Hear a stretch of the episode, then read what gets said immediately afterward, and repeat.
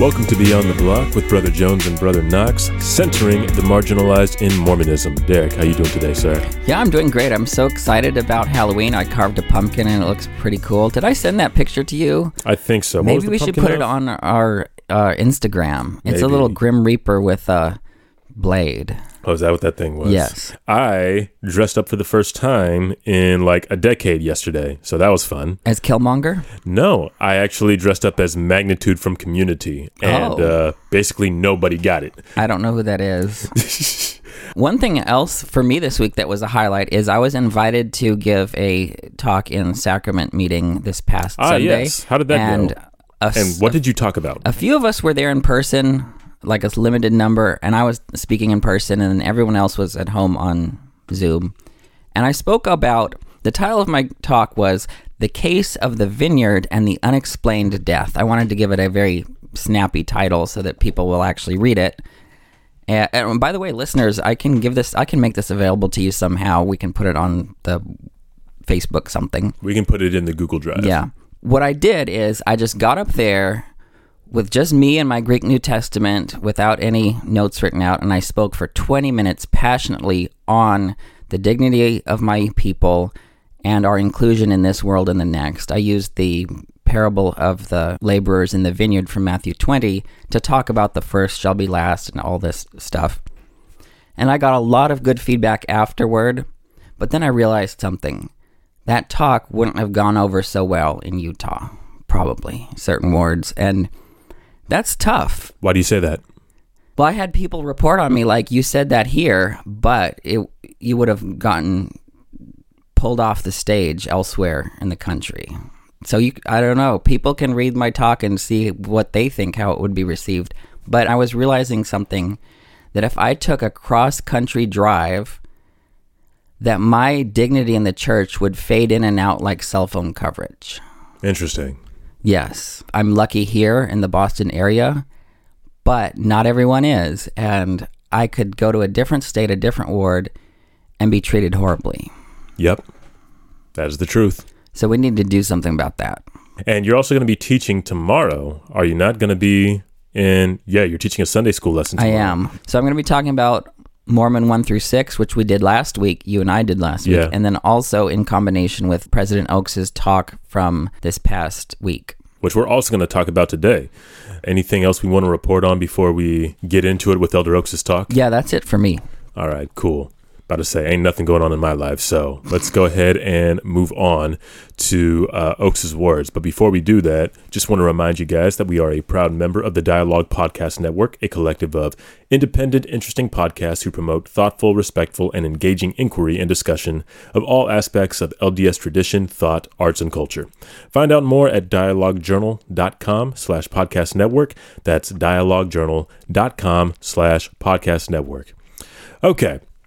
So Oaks's words this week. So first off, I just want to lift this up real quick. If you didn't see the Black LDS Legacy Committee's response uh, to the talk, or Zandra Vranes, Zandra response to the talk, I highly recommend it. I think they articulated the best thoughts on the talk and you know just the general response to it. I've seen all kinds of responses to oaks's talk but not a lot of people particularly black people out there who are putting out their responses to the talk. I don't know if you saw uh, peggy fletcher stack's facebook post but like she was asking specifically for black people's thoughts on the thing and just every single comment was a white person sharing their thoughts and i'm just like goodness. People like people really think they got such important things to say about our struggles. But yeah, you can go to the Black LDS Legacy Facebook pages, Facebook page to get those thoughts. I think Zandra's thoughts can also be seen there. If you don't see them there, you can go to the Sisters in Zion Facebook page. You can see Zandra's thoughts there. I believe we have posted um, posted the Black LDS Legacy Yeah, we did. yeah, we posted that on our Facebook page. So there's just various avenues that y'all can go peep the thoughts of Black Saints on Elder Oaks, President Oaks's talk at the BYU devotional this past Tuesday. That said, I would like to just briefly address some of the highlights. First of all, did you see the title of the talk, Derek? It was called Racism and Other Challenges, right? Yes. Racism is actually in the title. The only talk that I can think of where racism is actually in the subject, and subsequently, or in the title, and subsequently, the subject of the talk is mostly racism. It's the most comprehensive talk we have on the subject by a general authority to date, which is pretty significant. And President Oaks is the one giving it. I know. So, can I just tell you something Yeah. weird? When I first saw the news on Facebook, I saw President Oaks said that Black Lives Matter, and my first thought was, I have no idea if that's a hoax or not. I was about to say that has to be fake. And it was only when I started reading some of the quotes and hearing the disclaimers and caveats that I realized, oh, that's authentic, Mm-hmm. right? Because I saw that and realized, oh, that's that must be authentic Oaks. It's authentic. And you know, what you said just speaks volumes about the power of what Oaks said. He's literally the last person I would expect to say Black Lives Matter. Of any of the Q15, Oaks is literally the last person I would have expected to say anything in this vein, which also tells me that it kind of had to be Oaks to say this stuff. If Oaks was the one to say this, it clearly has some weight. To get into that some more, there are two big things that Oaks said that I really want to highlight that are worth bringing up. The first and the most groundbreaking for the church that he said was actually saying Black Lives Matter. He said it three times and he said it without qualifying the statement. People would usually try to say Black Lives Matter, but, or Black Lives Matter, comma. Oaks didn't do any of that. There was no caveats, there was no uh, disclaimers, there was no qualifiers. He just said Black Lives Matter. Of course, Black Lives Matter. Everybody, every reasonable person can get behind the message Black Lives Matter. That is significant. And I say it's significant because Oaks made people upset. Oaks made racists mad. And that's how I know we're going in the right direction. Right, When right. racist people are calling Oaks a leftist shill and all other kinds of things, I'm just like, Oaks is doing something right. The church is doing something right because now we're actually making racist members mad. We're making them upset. Mm-hmm. We're making them struggle a little bit. So I think that is progress in the right direction. And that's when a prophet really is a prophet in the biblical sense. Oh, absolutely. Getting people mad enough to kill you, Yeah. Getting your own people mad enough to kill you is Yes, what sir. a prophet needs to do. Yes, sir. So uh, there was that whole thing. And the second thing that he did, which was significant and something that I've been asking for ever since the George Floyd protests, and probably longer than that, but at least the last time I can remember audibly expressing this desire, was he specifically named police brutality, anti black racism, and he said systemic discrimination. Not just highlighting systemic dis- discrimination towards black people, but he also highlighted it towards uh, Latin folks, to Native folks, to Asian folks. And he also named systemic discrimination in housing and employment, which again has not been done. I've been looking for people to be more specific on what the attitudes and actions of prejudice are, and there is Oaks naming police brutality.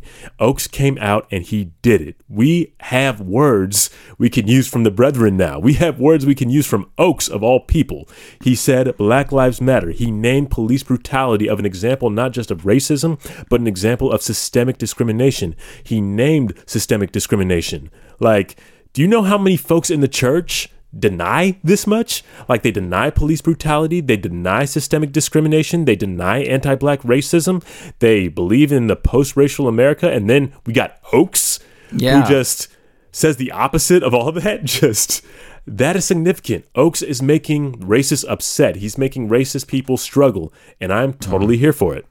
And I think this gets back to something we said, I think, the past two weeks is that everyone seems to agree that racism is wrong, but Yes. people don't agree with what racism is. And Right. they have carved Right. out a definition of racism that completely immunizes themselves from any self critique. Correct. They think racism is not hiring a black person just because they're mm-hmm. black or mm-hmm. yelling the N word from a pickup truck with the mm-hmm. flaming cross. Like, that's not the whole picture. Right. And I It's not think even the majority of the picture. and when you get into sort of the structural and systemic issues that are underlying all this, that's the stuff that they deny, and that's the stuff that Oaks is getting us to look at. Yes, that is important. So I, I just want to lift all that up. There were some things in the talk, and I think we got to acknowledge this too, that I wasn't as cool with. One was the implication that changing building names or uh, taking down monuments was an inappropriate ask. And I took issue with that for a couple of reasons. But like, one thing that came to my mind, I don't know if you saw the Smoot family's response to calls to change the name of the Smoot building, the administration building on BYU campus, but I just remember they really pitched a fit when students on BYU's campus wanted the name of that building changed.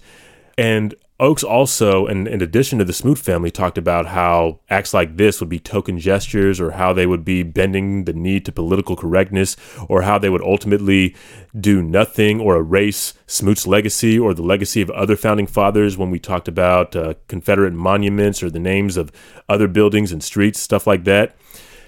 But my problem with that is the one question that I noticed the, the Smoot family struggle to answer when they were taken to task is what are they going to do to rectify the problematic aspects of Abraham Smoot's slaveholding legacy? Oaks didn't address this either. Now, Oaks and you know the Smoot family did this as well. They were touting the merits of things like reason and faith, respectful discourse, inspiration, education, and uh, clear thinking in you know, battling racism. And I can get down with all that. But the problem is that we've been doing these things for literal centuries. We've proposed laws, we've ran for offices, we've written books, we've taught classes, we've literally begged for our lives, and we've had conversations of all kinds, and people are still acting racist. My issue with Oaks and the Smoot family are they're talking to us and about us like changing the names of buildings, taking down Confederate statues, getting rid of Confederate flags, getting rid of Aunt Jemima. They act like that is plan A to us. Like they're talking to us like that is the first thing that we are thinking of. This is not plan A for black people. Rioting and looting, that was not plan A for black people. This is this is like plan Q like, this isn't the first and the best things that we've thought of. We've literally been trying what you guys are suggesting right now for centuries. And to talk to us and about us like we haven't tried reasoned discourse, that we haven't tried respectful dialogue, that we haven't tried going through the legal system, that we haven't tried having all this other respectable dialogue or respectable actions to get rid of racism, like that is messed up. That is what bothers me most about this conversation. What we're doing now is not a reflection of us.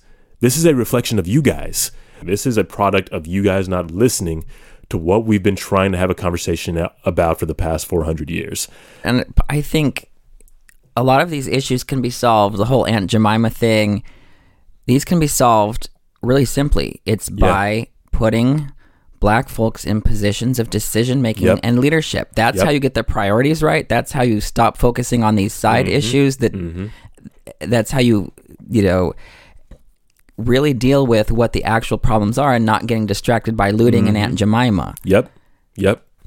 So we just need to trust black people and let them um, take the lead on these things. Absolutely and you don't know where to start, I compiled a list of educational materials from within the Black LDS community a couple of weeks ago. I don't remember how long it was and or what prompted it. I think it was President Nelson's talk from General Conference, but I compiled a list of uh, things on my Facebook page. I will put that in our link tree actually, but like the resources are out there. You guys can learn. Like if you don't want us to be talking about taking down uh, taking down statues or changing the names of buildings. We just got to practice some active anti racism. And if you don't know where to start there, I definitely recommend my post from a few weeks ago that actually highlights uh, black voices you can listen to and also resources that you can con- that you can consume in your journey to be actively anti racist. And what I want to know name is obviously President Oaks's talk wasn't perfect. Right. But there's some things that he didn't say. He never said all lives matter. Correct. He ne- I don't think he ever mentioned looting. Yep, no mention of looting or rioting or and, violence. And that gets back to I think here's I think the reason why a lot of white people focus on the looting and, and violence is because they only something only matters to them if it actually affects them. There and so is. white people's property ends up mattering more than black lives matter or white people's legacy. Like right. you notice how white people didn't get loud until it, like the Smoot family didn't get loud about racism or anything of the sort until Abraham Smoot's legacy was threatened by conversations mm-hmm. on racism. And that leads me to this conclusion that the the opposite of Black Lives Matter isn't so much all lives matter, but white property matters. Mm-hmm. And I think that's the that's where you get the attention. Definitely. There's one more thing that I felt and bared mentioning, and we've talked about this on the show before, but um, it needs to be said that the church is still too far behind in this conversation on race. It's still like we're further behind than the Lord's restored church ought to be on such like an urgent and important conversation. I lifted up uh, the good things that Oak said. You lifted up the good things that he said as well, as well as the things that he, you know, did not say. Um, and it also needs to be named again that what Oaks did is a step in the right direction, I feel. Like that is significant. But in saying that, it also needs to be said that it's not enough. Like we have to acknowledge that lest we become complacent. I don't know if you saw Michael Harriot's post uh, from a couple of days ago. About the windshield? Yes, sir. The windshield. I saw that. Okay. And this is where I'm going to come with a parable. About to say, like Derek has a poop parable, I'm going to have a poop parable too. So this parable is going to be the parable of revenge defecation. Here we go. The kingdom of America slash the church is like is like unto an ex that keeps taking a dump on your windshield. So Michael in this story, he uh, dated this woman who would always keep her doors locked, and he didn't understand until one day after leaving her house with her, he noticed Dookie on the windshield. He was appalled at this sight, but she, like nothing had happened, just proceeded to get in the car, turn the wiper fluid and the wipers on, and get rid of the poop. But Michael, not to be deterred by the fact that this is not normal, just asked, Did you not see the poop on your car? Because, you know, that's a pretty reasonable question to ask in our world when you just find Dookie on your windshield. And she replied, matter of factly, that her ex boyfriend just poops on her windshield from time to time if he suspects that she's with somebody else. And then, when asked why she didn't warn him about the revenge Dookie, she just said that it's not that bad, and at least he didn't get in the at least he didn't get in the car. And then that, of course, begged the question: What happens if he gets in the car? And then she just replies matter of factly, well, he poops in the car then. then she drops the bombshells that this dude not only lives in the same apartment complex as she does, but he's also been con- committing this act of revenge defecation for two years, and she just laughed it off. So we might be mad at somebody defecating in our car, but imagine it happening five times. We might still be mad at that, but what about 20 times? What about six months? Would you still be mad after a year of someone pooping in your car?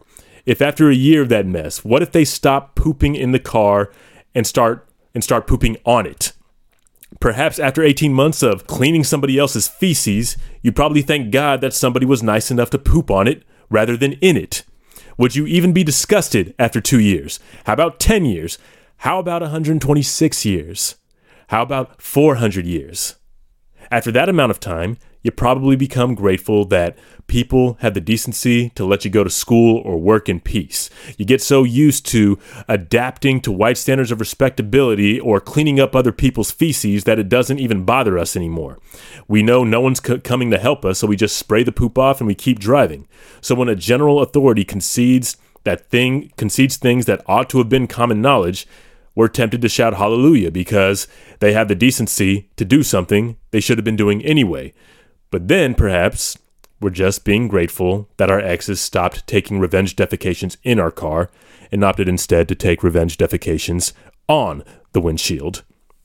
So, like, yeah, we we have to make sure we hold this victory in tension with the fact that it's still not enough. As you've said on the show before, Derek, we can't be complacent or satisfied with crumbs. We cannot be satisfied that our windshields are now being take are now being defecated upon rather than our actual car interior. So I just wanted to lift that up while we celebrate this victory. No immediate reactions to my parable on poop, Derek. I'm just really thinking through these things and how it's a tension between celebrating progress and holding out the final goal. Like and this is, happens in the queer community too. Like, are we should we celebrate these small victories that we get in in the legislature, the courts? And I think my answer is yes, because some people are going to need those celebrations to just make it through another day, to deal with the hard life of of what it what it's like to live as a queer person in America or in the church. And I think some people are willing to take what they can and just celebrate those and then acknowledge the bigger picture. Mm-hmm. How do you feel about Oaks's comparisons of uh, current conversations on racism or presentism as he compared them to, you know, The Churchill thing, I mean, the Churchill thing, but there was also the the gospel first to the Jews then the Gentiles, and also the Levitical priesthood. Did you have any immediate feelings about him comparing current conversations on racism to that? Right. I, th- I think that's a longer conversation, but my view is that these other things are not adequate or legitimate ways of defending the, the priesthood and temple ban mm-hmm. for people of Af- African descent. Some people want to use it that way. I think Oaks is caught in a real bind, though, himself, because he can't really say that the ban was not from God, and he can't really say that the ban was from God. He can only kind of dance around it and be ambiguous and let people hear what they want to hear. And the reason he can't say it's from God is because then it looks like God is supporting racism and God does racist stuff. And then he can't say that it's not from God because then it looks like, well, God's servants can get something really, really wrong that mm-hmm. shouldn't that shouldn't that should be easy to get right. Right. And so neither of those options is good. So he just can't he can't answer it. That's still difficult for me, man, because like we're gonna get into this as soon as we get into the come follow me, but I just find uh I don't know, the more time goes by, the more I'm just like, do we really are we really such a graceless people as members of the church that we cannot hear or accept that our leaders make mistakes? How did we get to this point, especially considering all of the scriptures that talk about the imperfections of our leaders? You know, I have a th- theory behind this. All right.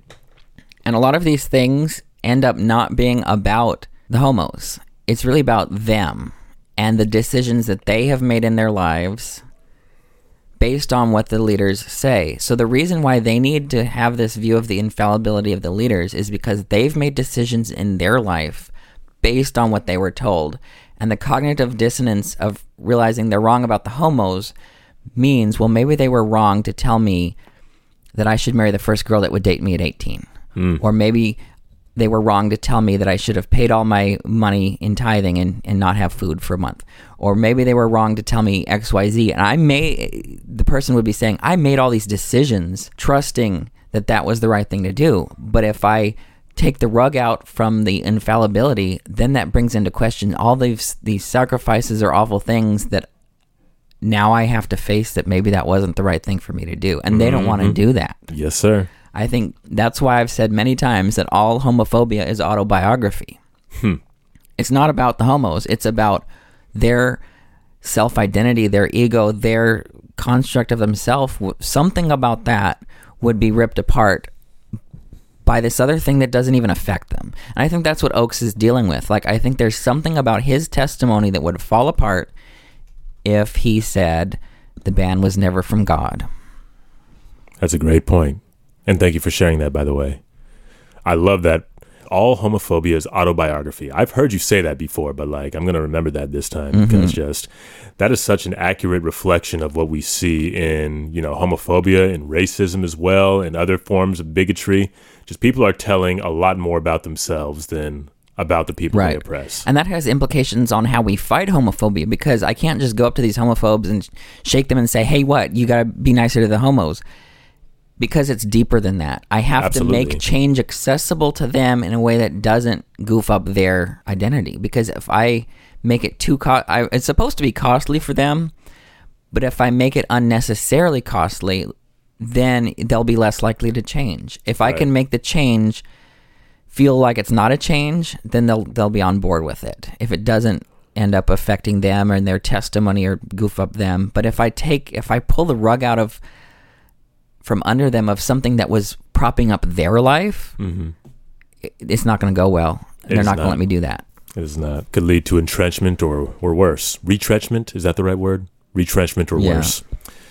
But anyway, uh, is there anything else we want to say about Oaks before we move on to the Come Follow Me?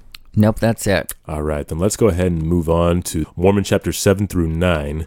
Derek, is there any kind of uh, context you want to give to these chapters before we uh, before we talk about them? Well, chapter 7 is Mormon's last words to us. And then chapters 8 and 9 are Moroni's finishing the record. And I think if you really want to know what are someone's last dying words, what are the things that they want to leave for thousands of years as their last words, look at chapter 7 and see the focus on Christ. See the um, plea in verse verses 8 and 9.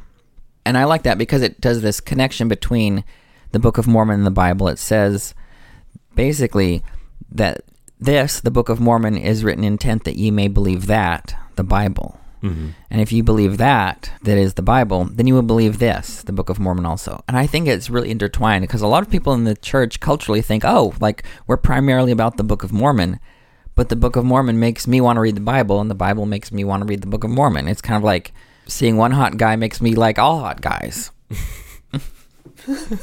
That's the best you could do.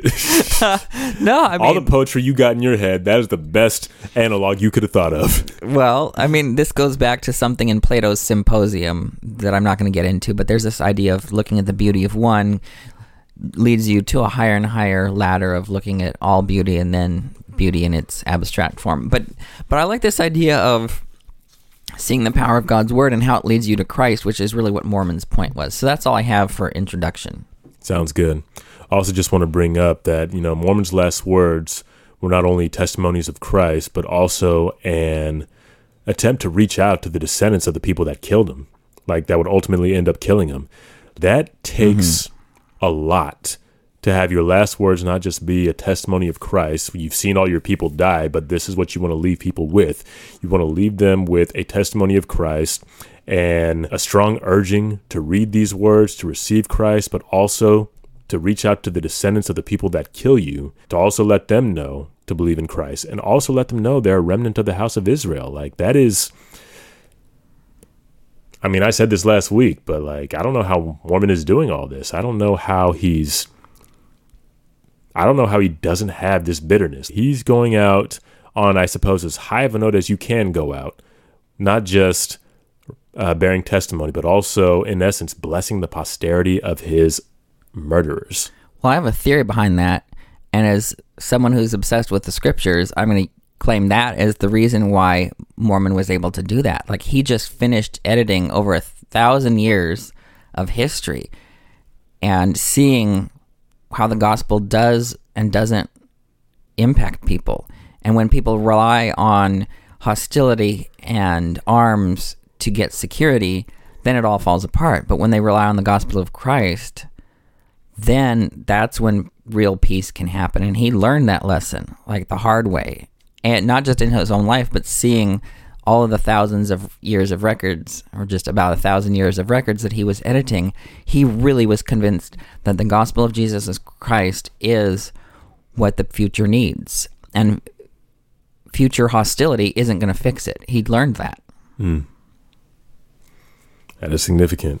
I'm glad you highlighted those uh, verses in chapter 7. I, thought a lot about verse 9 and verse 10. This harkened back to some scriptures that we hear at the end of Nephi's record, where he basically lets us know the same thing. If you believe in Christ, you'll believe these words. If you believe the Bible, you'll believe the Book of Mormon. And uh, I, I just like that near the end of this record that we're coming to, we are being yet again reminded that these, in fact, are the words of Christ. And uh, that's how Mormon wants to go out. So, uh, is there anything else in chapter 7 we want to talk about before we move to chapter 8? No, I'm fine with chapter 8. All right, so chapter 8. Um, at this point, this is Moroni taking over the record for his father Mormon. Mormon's been killed, and Moroni and the remaining survivors, which number less than 24, are being hunted down. Moroni is finishing the record, and he's about to go hide them out, hide, hide them up, and he starts uh, talking to the people who shall receive this record, the people of our day. There is a profound lament and disappointment throughout these verses. Moroni lost his people, and now he's looking to our day, and he's seeing murder, he's seeing pride, he's seeing injustice, apostasy, secret abominations among our people. There, there's just so much happening. One of the first things that uh, caught my eye in these verses, uh, in this vein, probably started in verse 26, and this is going to be touched upon in verse 9, so I'll probably want to save this for later. He said that these words were going to come in a day that miracles are done away. And in the next chapter, we'll learn about why that is. But I want to talk about what he starts in verse, I, I guess, 33 he starts asking about the perverseness and the stiff neckedness of the people. He says, Why have ye transfigured the holy word of God that ye might bring damnation uh, upon your souls? He tells them that there's going to be, that this is going to come forth in a day where people say, Come unto me, and for your money you shall be forgiven of your sins. It probably should be mentioned that at this time uh, that the Book of Mormon actually came forth, or not necessarily at that time, but one of the key criticisms that Martin Luther had of the church was this idea of pardons and how people were literally paying for forgiveness of sins. But we still see that to a degree today. We see people going, donating to the church in hopes that, you know, their acts of sin might be excused. This first thing that he talks about, this first thing that he laments, is people transfiguring the holy word of God that they might bring damnations upon their souls, and I would say upon other souls as well. We've talked about this before. Twice in the book of 3rd Nephi, during the ministry of Christ, he has said that we must not add or take away from his word, basically saying that we should not add or take away requirements of salvation. We shouldn't change those requirements. And it's yet another condemnation of one of the grossest sins of churches today, which is using God's law as a weapon of of division, of oppression, of bigotry, and a lot more. Uh, I'll cross reference this, this cross reference this again to Matthew 23, where we see a chapter long rebuke by Jesus of people doing this very thing, pronouncing woes upon the scribes and Pharisees, calling them hypocrites because they are in essence doing this, what is being written in chapter 8, verse 33, transfiguring the word of God that they might bring damnations upon their souls. Again, he moves to verse 36. He says, Ye church, yea, your churches, yea, even every one, have become polluted because of the pride of your hearts. And I took notice of that phrase, even every one, because now I know he's not just talking to other churches, he's actually talking to us too. In fact, since we have the Book of Mormon, he might be talking directly to us we might be quick to point the finger at other churches where this is more brazen, but this can totally be us. Look at what he says next. For behold, ye do love money, and your substance, and your fine apparel, and the adorning of your churches, more than ye love the poor and the needy, the sick and the afflicted. And he's not wrong about that. We don't treat poor people well today. We treat them as a burden. We blame them for their poverty. We tell them that if they simply worked harder, they would stop being poor. You know, we, we tell the children of the poor to work hard so they don't end up like their parents and they don't and we don't mm. realize that many of them are not afforded the same opportunities or the same privileges that other children are. And the irony with that is poor people work way more than uh, yeah. rich people. Like yeah. if working hard got you money, like we yeah, we wouldn't be in this situation. Not at all. So consequently, this this stigma about poverty, they inform our high opinions of wealth, which is why many of us chase wealth as well as, you know, merely the appearance of it. And this is like it always starts with costly apparel and like when it comes to people being lifted up in the pride of their hearts. It's it almost always starts with economic inequality. And then verse 40 hit me especially hard. I, I never read it this way before. I'm just going to read this real quick. Why do ye build up your secret abominations to get gain and cause that widows should mourn before the Lord, and also orphans to mourn before the Lord, and also the blood of their fathers and their husbands to cry unto the Lord from the ground for vengeance upon your heads. This time, reading this passage, I heard white supremacy specifically as the secret abomination. I heard black children, black wives, and black mothers, they're having their fathers, their husbands, their brothers, and sons taken away because the American institution keeps killing them and refusing to do anything about it. America is either going to reckon with this ourselves or God's going to do it. Just this week, we lost Marcellus Stinnette, we an, an unarmed 19-year-old father, and we lost Walter Wallace, a 27-year-old man in need of mental health assistance, who, unlike most white men in that same situation, was not given the benefit of the doubt, and subsequently he was gunned down too. We're not conditioned to see white supremacy as a secret abomination or a conspiracy, as the footnote here implies in, uh, in verse 40. But this is where we find ourselves senseless, systemic deaths of black and brown bodies with no accountability, no changes. Like you can bet their blood cries to God, and there will be a time, as Moroni writes in this verse and the next, that God will not suffer their cries any longer. And I don't think we're going to like what that looks like. Verse 40 I hear the blood of the many unarmed black people that we have killed crying from the ground, crying for accountability, crying for vengeance, crying for justice.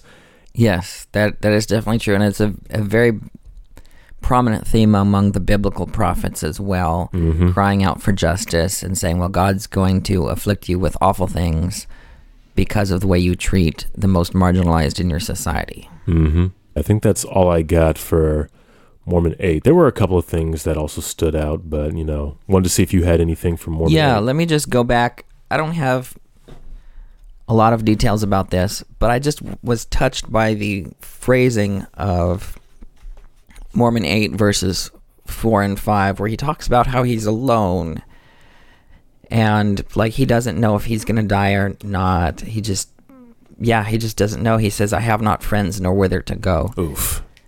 And I'm wondering about this and connecting this with LGBT loneliness. It's mm-hmm. not the same thing at all, but there's phrasing there that resonates. It leads me to ask the question Was Moroni single? He never mentions a wife or children, and he if he had one that, that died in a battle, he may have he may have mentioned a wife or children that, that died. But apparently, from what we know, he was always single. So so there's room for like single prophets, people who don't have the quote traditional ideal Mormon family. And there's room for for those of us in that position to speak out with very clear words from God's wisdom.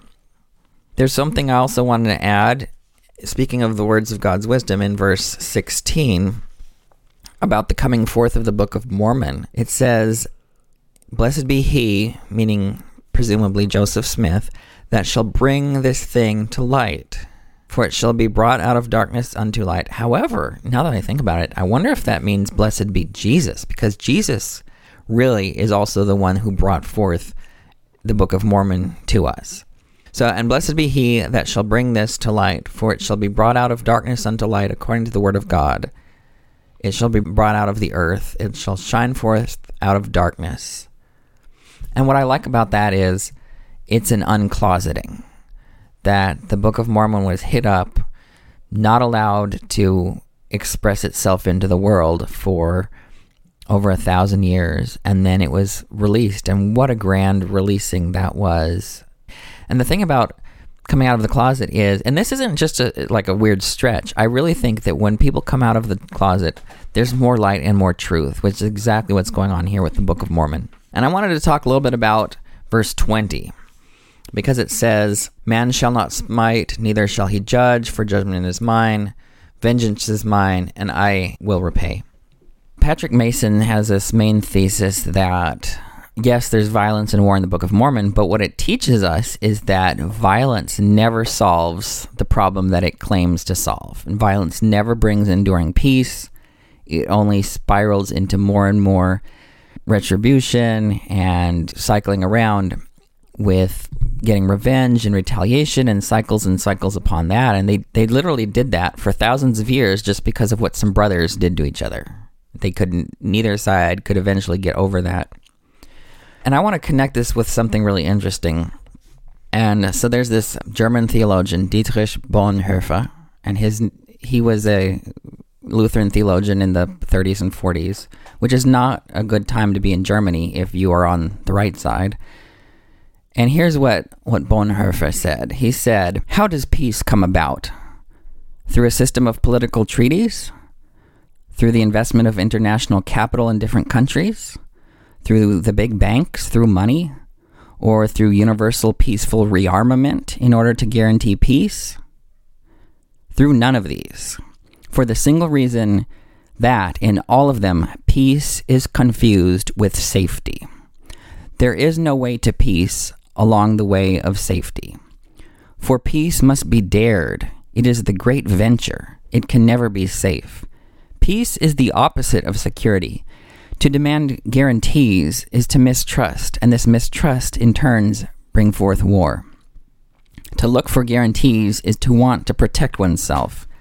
Peace means to give oneself altogether to the law of God, wanting no security, but in faith and obedience laying the destiny of the nations in the hand of Almighty God, not trying to direct it for selfish purposes. Battles are won not with weapons, but with God. They are won where the way leads to the cross. And a lot of people are, are probably not going to like that because they want to be secure and safe and, and stuff. But this gets back into some of our struggles around oppression. And I think part of what happens is people want to be safe and comfortable, especially white people or straight people, cis people, are socialized to want to think that their needs and their privilege being challenged is somehow unsafe. And when you look at it in this perspective, we realize that there's a sense in which Bonhoeffer is right that peace and security aren't the same thing. Look at Abinadi. He wasn't safe, but I think he was at peace when he died. And that's the same thing Jesus calls us to. You know, Matthew 16, verses 24 and 25 says, if any man will come after me, let him deny himself and take up his cross and follow me. For whoever will save his life shall lose it, and whosoever will lose his life for my sake shall find it. A lot of people talk about the cross as, oh, like my cross to bear is the, you know, 20 math problems that I have to do tonight. No, that's not what it is. Cross is the literal cross. It is an execution thing. When Jesus says cross, I want you to think of the electric chair or the firing squad or something like that or, the guillotine, right? Take that up. And you realize he, he's not calling us to be safe. I don't I can't even think of any commandment in the Bible that tells us that we must always make ourselves safe at every time and every place. I mean there's time to be safe, but I don't think there's a universal command to keep yourself safe. I have to agree. I like that word or that phrase you use where being like to be at peace is to what was it? Be a dare, go like I forget the phrasing, but yeah, there, there's like this inherent risk. Peace must be dared, and I think this gets back into our work as oppressed people. We should never choose the safety of the closet as a final solution to mm-hmm. everything. We need to take some risks. It's gonna hurt. It's gonna be unsafe. Like right. when I took my risk saying what I did this past Sunday, mm-hmm. that was a risk. Yeah. I did I chose peace over safety. Yeah. And I think that's what we as people need to be prepared to do is take risks, to dare peace, to trust that even if we end up giving our lives, that somehow the greater glory of God's peace will shine through that. Right. Peace over safety, choosing peace over safety and I, seems. Yeah, and I think the the the underlying thing here is a lot of people going back to what he what what he started with. He says, "Well, what brings peace? What it, it's not money, it's not political power treaties, it's not rearmament. These are things that people get not because they want peace, but because they want security and safety." Mm-hmm. And he says none of those will actually deliver those things. They will only give you more war, more everything else. And I think that's where the people in power can learn a lesson too. So the people who are oppressed can learn to dare uh, and risk the lack of safety. But I think that's the same thing those in power need to do is we need to dare to choose peace over all of these artificial ways of power using power to get our way and to keep ourselves safe when w- what we're really doing is just keeping our privilege safe mm-hmm. and keeping our ego safe and that never needs to deserve to be safe correct correct this to me harkens back to uh, the baptismal covenant as outlined in mosiah chapter uh, 18 and being willing to mourn with those who mourn is can often be a risk comfort those who stand in need of comfort can be a risk standing as a witness of God at all times and, all, and in all things and in all places. That can be a risk. But those are our covenantally obligated duties as disciples of Christ. We are supposed to choose peace. We are supposed to choose our covenants over our comfort, over our safety slash security. Like that is that has always been the path of discipleship. So I'm really I'm really glad you brought that up. Yeah, I'm curious. Do you think President Oaks took a risk when he said what he did? Yeah, I think he did take a risk. Saying Black Lives Matter at BYU in Provo, I do think he took a risk. Because again, he didn't qualify saying Black Lives Matter. He didn't qualify conceding that there was anti black racism and systemic discrimination. That was a risk. That was a risk. Yeah, I fear that so many of our brethren are socialized to play it safe. Absolutely. And our prophets are at their best when they take risks, take social risks. Well, this ties into the imperfections of our leaders that Moroni really clarifies. If you go Yes, to verse 31 of chapter 9, Yeah. he says, Condemn me not because of mine imperfections, neither my father because of his imperfection, and n- not the ones before them. And the what's interesting is it says this very clearly says, but rather give thanks unto God that He hath man- made manifest unto you our imperfections, that oh, I love subordinating conjunctions, that ye may learn to be more wise than we have been. So this sort of flies in the face of the Churchill quote, which I think this is in President Oaks' talk where President Oaks quotes Churchill saying, "Well, let's just get over the past, you mm-hmm. know, because if we quarrel with the past, we may I forgot how he phrased it, but we may lose the future, something like that. If the present quarrels with the past, we may lose the future. But what Moroni is teaching us with that lovely word "that" is there's a purpose for us knowing notice that Moroni says it's God that makes manifest the imperfections of the prophetic uh, records, right? Because he says, Don't condemn my imperfections, my father's imperfections, nor any of these other scripture writers before him, but give thanks to God for making these imperfections known, not so much to condemn these prophets, but that we may learn to be more wise than we have been, which is saving the mm-hmm. future. Because you mm-hmm. learn not to make the same mistakes. And I think that's the danger of misapplying Churchill's phrasing. I think Churchill may have been right for this very limited historically, you know, one-time circumstance, but as a general says that. principle, He says that in verse 32. We have written according to our knowledge. Like they're doing the best they can with what they got. Right, and so I think we can definitely learn from the past, and we should should quarrel not so much quarrel with the past, but we need to engage the past mm-hmm. and and declare what we're not going to bring with us. And that's kind of what we need to do with our history, both in the church and in the United States, around race. We need to acknowledge the past, name it, repudiate it, and repair the damage so that we don't move forward continuing the damage. Totally. Really glad you highlighted verse 31 because I, I noticed the same thing. I was like, this is super comforting just to know that our leaders and prophets of old are flawed individuals with imperfect knowledge. It takes a ton of pressure off of them and of us as well. And it allows us to hold them accountable and give them grace at the same time as the Lord does with each of us individually. This is a very important thing, a very important skill as Latter day Saints. I wish we would make more time to cultivate it, but we are given permission in verse 31 to do it right there. Just we have to be able to, uh, yeah, acknowledge the imperfections of this record, acknowledge the imperfections of our leaders so that we can learn from it and hold them accountable, but also that we might give them grace. Um, so I'm really glad you pointed that out. And you know, being able to discern the imperfections of leaders or the scriptures is a spiritual gift. And you know what's really curious? Is Moroni completely condemns those that deny miraculous spiritual gifts, including tongues, miracles, all these other things. Mm-hmm. But one really important spiritual gift Let's look at verse 11 of chapter 9. Behold, I will show unto you a God of miracles, even the God of Abraham, the God of Isaac, the God of Ja- Jacob. This is amazing because the God that gave people the gift of discernment thousands of years ago gives that to us today.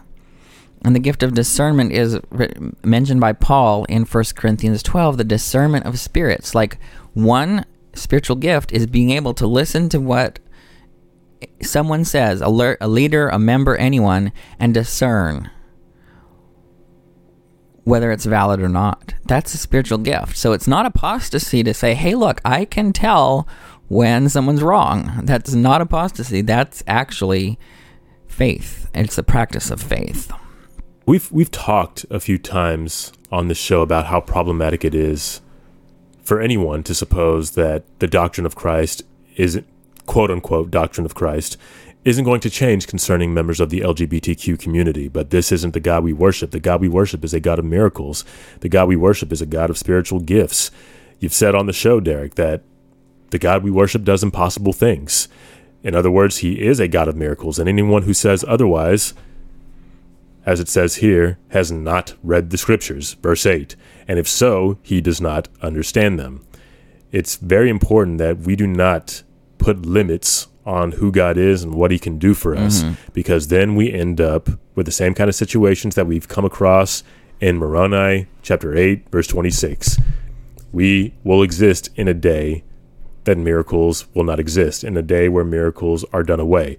And he says the reason that miracles are done away in chapter 9, the reason that God doesn't know miracles among us is because, verse 20, the reason he ceaseth to do miracles among the children of men is because they dwindle in unbelief and depart from the right way and know not the God in whom they should trust. That is critical. We have to understand that people who would say that God can't work the miracles that we are asking for. God who cannot work the miracles for oppressed people.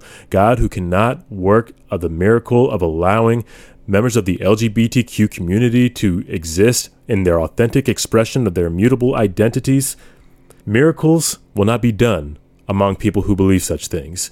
Yes. They don't even right. know the God. The God of miracles. The God of miracles. A good way of saying that is when President Oaks said Black Lives Matter, God did an impossible thing. I literally, you could have, I would have said that that's impossible. I would have said President Oaks never in his life will ever say Black Lives Matter. Correct. I would have, I would have said that's more impossible than me turning straight. I knew you were going to say that. uh, right? Because that's that's impossible too. Mm-hmm. But I I never would have said that. But that that's proof positive that we're led by living prophets who are inspired of God, and God breaks through the limitations of these imperfect uh, revelators,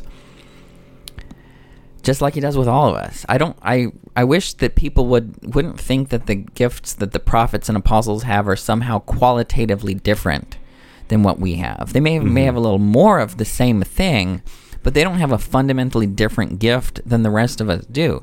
I love how Moroni names revelation and prophecy among the first of the gifts in verse 7 of chapter 9. And people are going to say that there's no revelations or prophecies or gifts or healings or tongues. And I think personal revelation is one of the most important spiritual gifts for LGBT members of the church because we have to know God directly.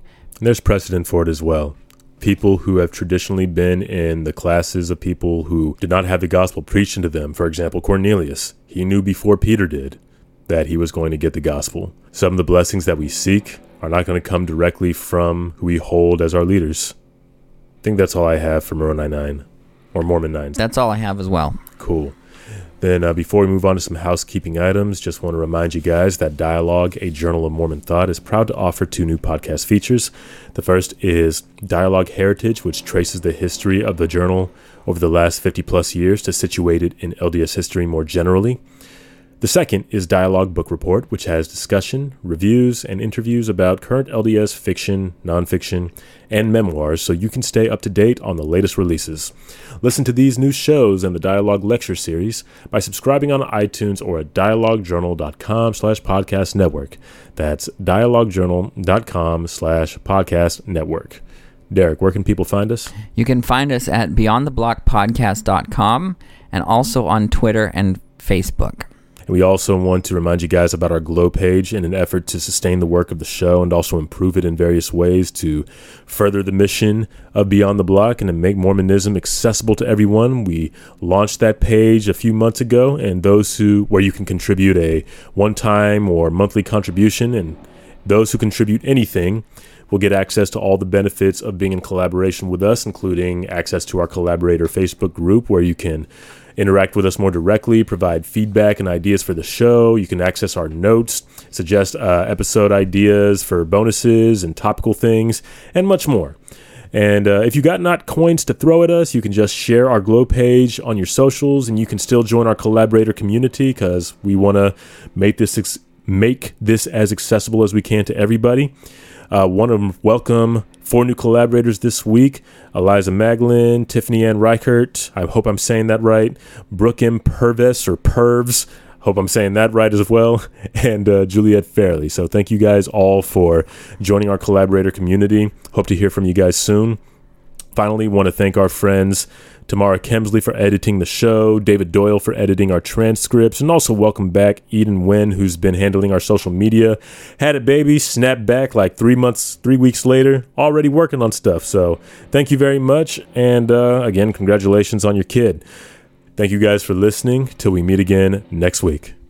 Okay, bye everyone. I'll see you next week.